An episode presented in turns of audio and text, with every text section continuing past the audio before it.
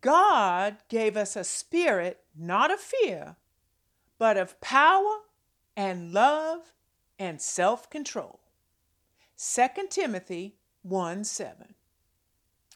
Dear friends, when you start thinking about eating better or getting back to your morning walks, what comes to mind? Does your tummy start a-twirling? Your heart commences to flutter, and you know it's not about romance. Does exercise anxiety haunt your heart? Your brain goes to brooding on all the reasons it's unpleasant. You're sure you'll fail, so shame joins the dirge ringing in your brain. My pastor made a comment on Sunday that set me to reflecting. Fear makes us small. I've been thinking a bunch about that, and I do believe he's right. What happens when we worry? We retreat, hide, turn negative, and sometimes sassy. Why? 'Cause we fear we're losing control. We're afraid we'll fail. We convince ourselves a disagreeable outcome is inevitable. Now, if there was a hurricane hurtling your way, or the doc just gave you some grievously bad news, I surely could sympathize with tummy trembling. But angst over the anticipation of going for a walk? Or trepidation over eating more greens? Now, saints, does that make any sense? Especially when you know you'll feel so much better when you commence taking care of your temple. So how do we combat fear and anxiety? The Word, the Word, the Word. God gave us a spirit not of fear, but of power and love and self-control. Now let's look at this logically for a moment. What is it exactly that's giving you the jitters about losing weight? What causes you concern over committing to a food and fitness program? Is it fear of failing? Let's muse on that a moment. We've all done it. With verve, we stock the fridge with colorful fruits and veggies, go to Ross and get ourselves a dandy new exercise outfit, then declare to all the world, we're really keeping our commitment to exercise this time. But we don't. And we feel dumb and embarrassed and defeated. Yep, I get it. Been there, done it myself. Now, for me, it isn't exercise generally because, as you know, I'm an avid walker. But strength training is my downfall. I have the dainty pink dumbbells and a big old fitness ball sitting right in my living room. But when was the last time I used them? Dust tattles on me. So what if you flub? What if after 3 strong weeks of walking every day, you get distracted and miss several? Will this old globe stop spinning? Will you be the laughing stock of Facebook? I hate to be the bearer of bad news, my friend, but honestly, few will care. It's just you banning yourself to pity prison. What word can you claim to overcome your fear of failure?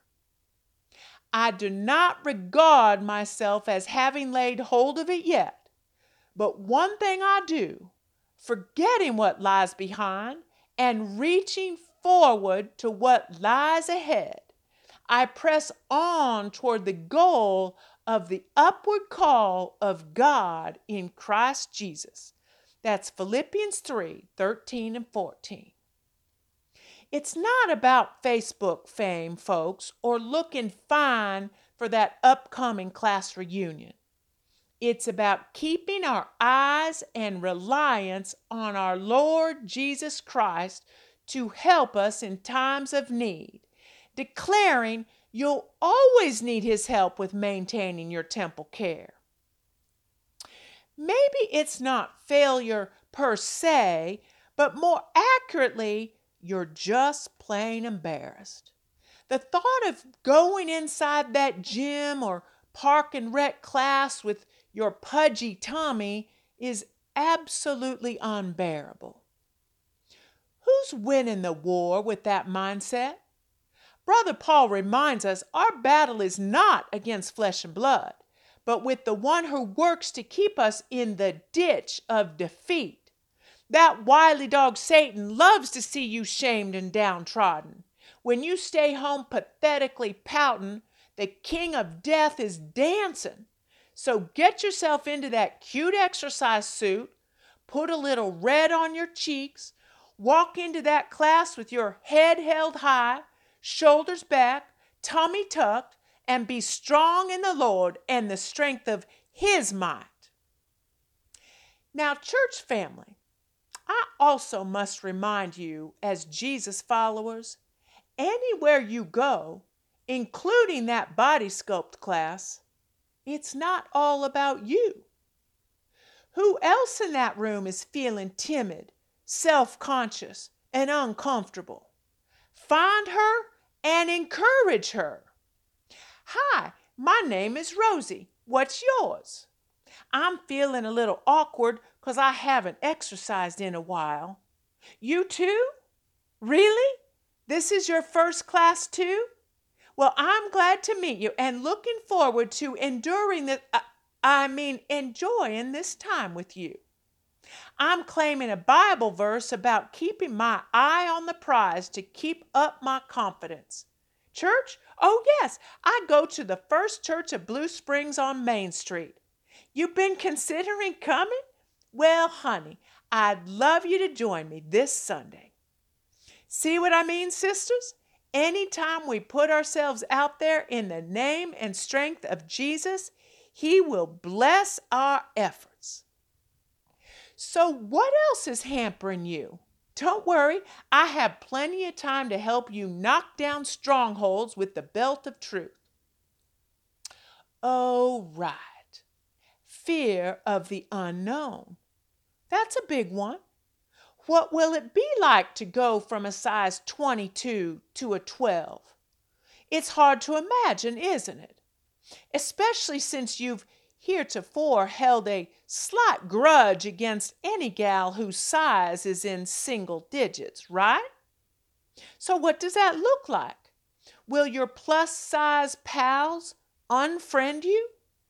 Will you be excommunicated from Bunko? Seriously now, are you scared they'll resent you? Yes, it's true. When you transition from pie and coffee to walking with weights, your shared interests can be discombobulated. But can you discuss these concerns with your girls before you're sporting your new slimness? If they're really your best buds, they won't hold you back. If they passive-aggressively retaliate, are they truly friends? Just like those of us who are forced to find new connections when we became the fifth wheel with our longtime couples friends when our husbands passed, life is full of character-building transition. There's a big world beyond pie and coffee, girls. Don't miss it and cling to God's promise. Fear not, for I have redeemed you. I have called you by name. You are mine. When you pass through the waters, I will be with you, and through the rivers, they shall not overwhelm you. When you walk through fire, you shall not be burned, and the flame shall not consume you. For I am the Lord your God, the Holy One of Israel, your Savior. That's from Isaiah 43, 1 through 3. We humans sure prefer our comfort zone to stepping out and trying new things, don't we? I'm aware this chair is a little tattered, but it's like an old friend. From our daily routines to where we sit every week in church to the foods we eat regularly, we like our ruts. So one of your fears could be altering your well-entrenched habits. For instance, when you consider purging your pantry, your brain starts telling your heart, nothing's going to taste good without ground beef. Vegetables just never appealed to me. I've had coffee and OJ for breakfast since I left home for college. It's what I prefer. It's what you do. It's how you eat. And you like it just fine, thank you. And it's why you're a size 22, sister. And if you keep doing what you've been doing, you'll stay a size 22. It's just how life works. What does the Word say about us staying stuck in our ruts? Remember not the former things, nor consider the things of old. Behold, I am doing a new thing. Now it springs forth. Do you not perceive it? I will make a way in the wilderness and rivers in the heart. That's also Brother Isaiah 43:18-19. Therefore, if anyone is in Christ, he is a new creation. The old has passed away. Behold, the new has come. 2 Corinthians 5:17. Thy kingdom come, thy will be done on earth, in my life, as it is in heaven.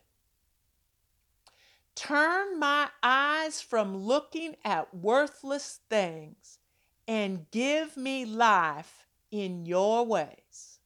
Psalm 119:37.